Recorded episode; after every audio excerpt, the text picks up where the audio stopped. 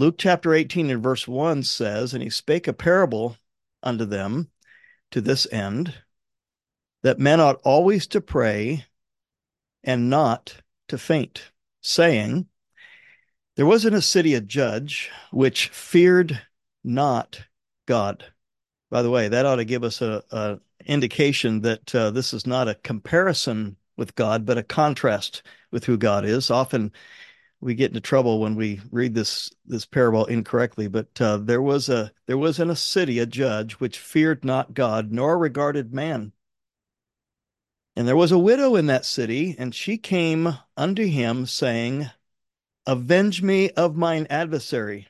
And he would not for a while, but afterward he said within himself, Though I fear not God, nor regard man, yet because this widow troubleth me, I will avenge her, lest by her continual coming she weary me.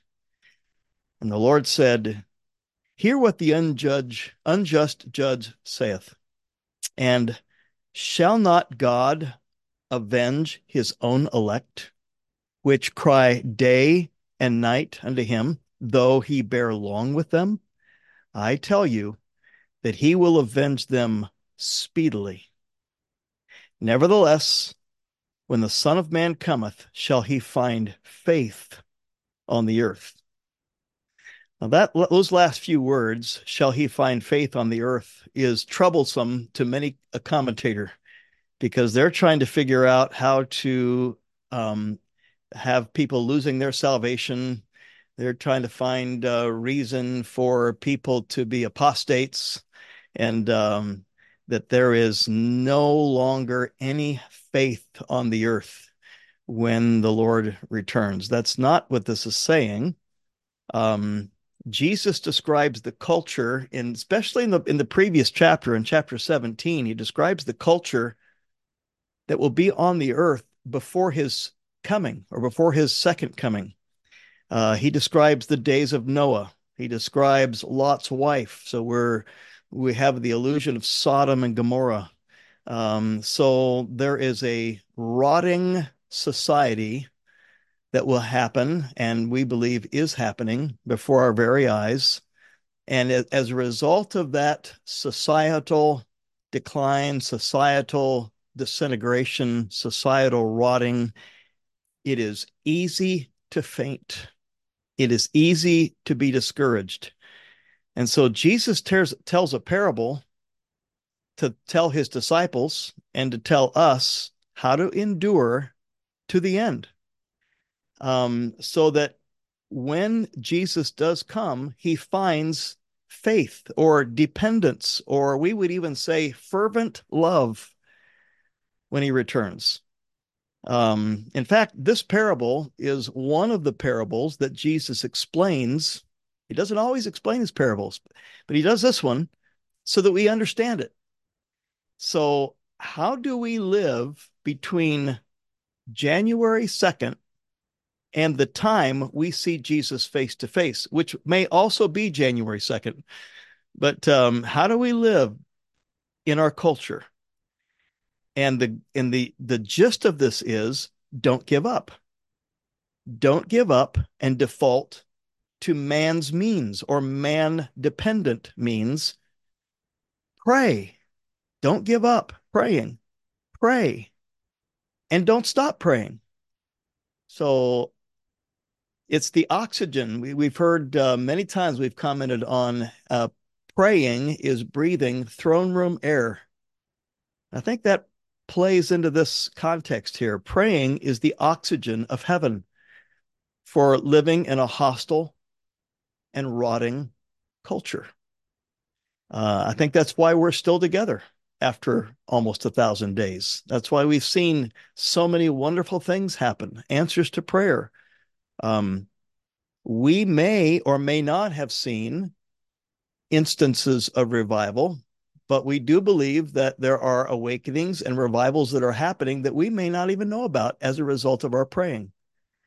So Jesus does not compare God here with a selfish judge, but there's a contrast between God and the selfish judge. Think of this. In the first century, it was very difficult for widows to get justice because they lacked the means for bribing court officers who would then get judges to act. But this widow just would not quit. I love it, actually. Um, I love the picture of this. Um, she wasn't going to quit until that judge had given her what was hers, what she was supposed to get. Now, this is not in the text. It's probably somewhere buried in the original Greek, but um, I can just picture this widow catching the judge in his office and bothering him for justice. Maybe she caught him coming out of the court building. And I'm picturing ancient buildings, maybe stone with no windows, you know, no glass, uh, coming out of the court building.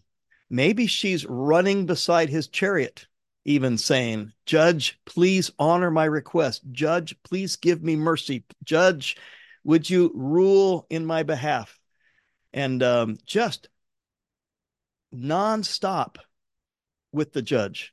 Even, okay, even finding the judge's house after he goes home for the day and knocking on his door, or maybe the judge sits down to a nice meal with his family and she's hammering on the outside of the room. Judge, please honor my request. She gives him no rest, if you will. Um, widows then would be a picture of dependent, helpless people. And so now this judge finally meets the needs of this poor widow. Um, and if that's the case, how much more will a loving heavenly father meet the needs of his own children when they cry to him? That's the message. And um, I think we could take away three things from this before we go to prayer. Number one is, ladies and gentlemen, let us pray faithfully with confidence and optimism. Let us pray faithfully with confidence and optimism, confident that God answers our requests, even if He delays, even if He has good divine reason for delay. We trust him. We have to trust him. We've had a year of Sundays in back of us. Um, we've had the Foundations Conference in back of us. We've almost prayed a thousand days together. And we say, now what? All these things, have all these things equaled up to the things we're praying for? No. Now what do we do? The word from Jesus to us is trust me. Now, he may be working, obviously, in ways we can't see, but trust me, don't stop praying. And there's a parallel here. The answer to the widow took persistence and it took time. I think this is a, a major theme of this. Spiritual warfare takes time. We saw that in Daniel chapter 10, where it took 21 days for the angel to bring the answer fight through the spiritual warfare in the dimension we can't see to get to Daniel. Um, pray without ceasing, our Lord says. So the pressures of worldliness, chapter 17, the pressures of worldliness will become greater and greater as the end draws near. So all the more we must pray and not faint. Number two, let us pray because God is our only source of strength and victory. Let us pray because God is our only source of strength and victory. So the argument of the parable is not that you should pester God so that he helps you, you wear him down to where he wants to get you off his back, if you will. God's different than the judge. Only God is able to fight for us and push back the darkness and send an awakening and revival in a culture that's rotten. I love the the but God verses of scripture. Matthew 20 uh, Matthew 19 verse 26 with men this is impossible with God all things are possible. 1 Corinthians 3 6 I have planted Apollos watered but God gave the increase. Acts 13 29. They took him down from the tree and laid him in a sepulchre, but God raised him from the, from the dead. So we should pray because God is our only source of strength and victory. And lastly, let's pray because prayer and faith, or we could define it as fervent love, are connected. Prayer and fervent love are connected. I love to hear of churches who are renewing their commitment to dependence on God in prayer. Maybe they've gotten they've gotten to the to the end of their programs or their policies or their practice and they've said surely things must be better than this and so they return to prayer. If we faint from prayer, then the son of man will not find fervent love when he returns. He will find human effort. He will find trellis without vine. He will find a form of godliness without the power thereof. He will find cold, not fervent, but cold churches. I heard somebody say once, You show me a cold, predictable, stale church, and I'll show you a prayerless church. So, one author said this in his writing about this text dependence on God is the furnace of our lives. And the divinely appointed shovel for feeding the furnace is prayer. So, if you get discouraged and lay down the shovel, the fire will go out. So I'll just say again prayer is the oxygen of heaven for living in a decaying culture.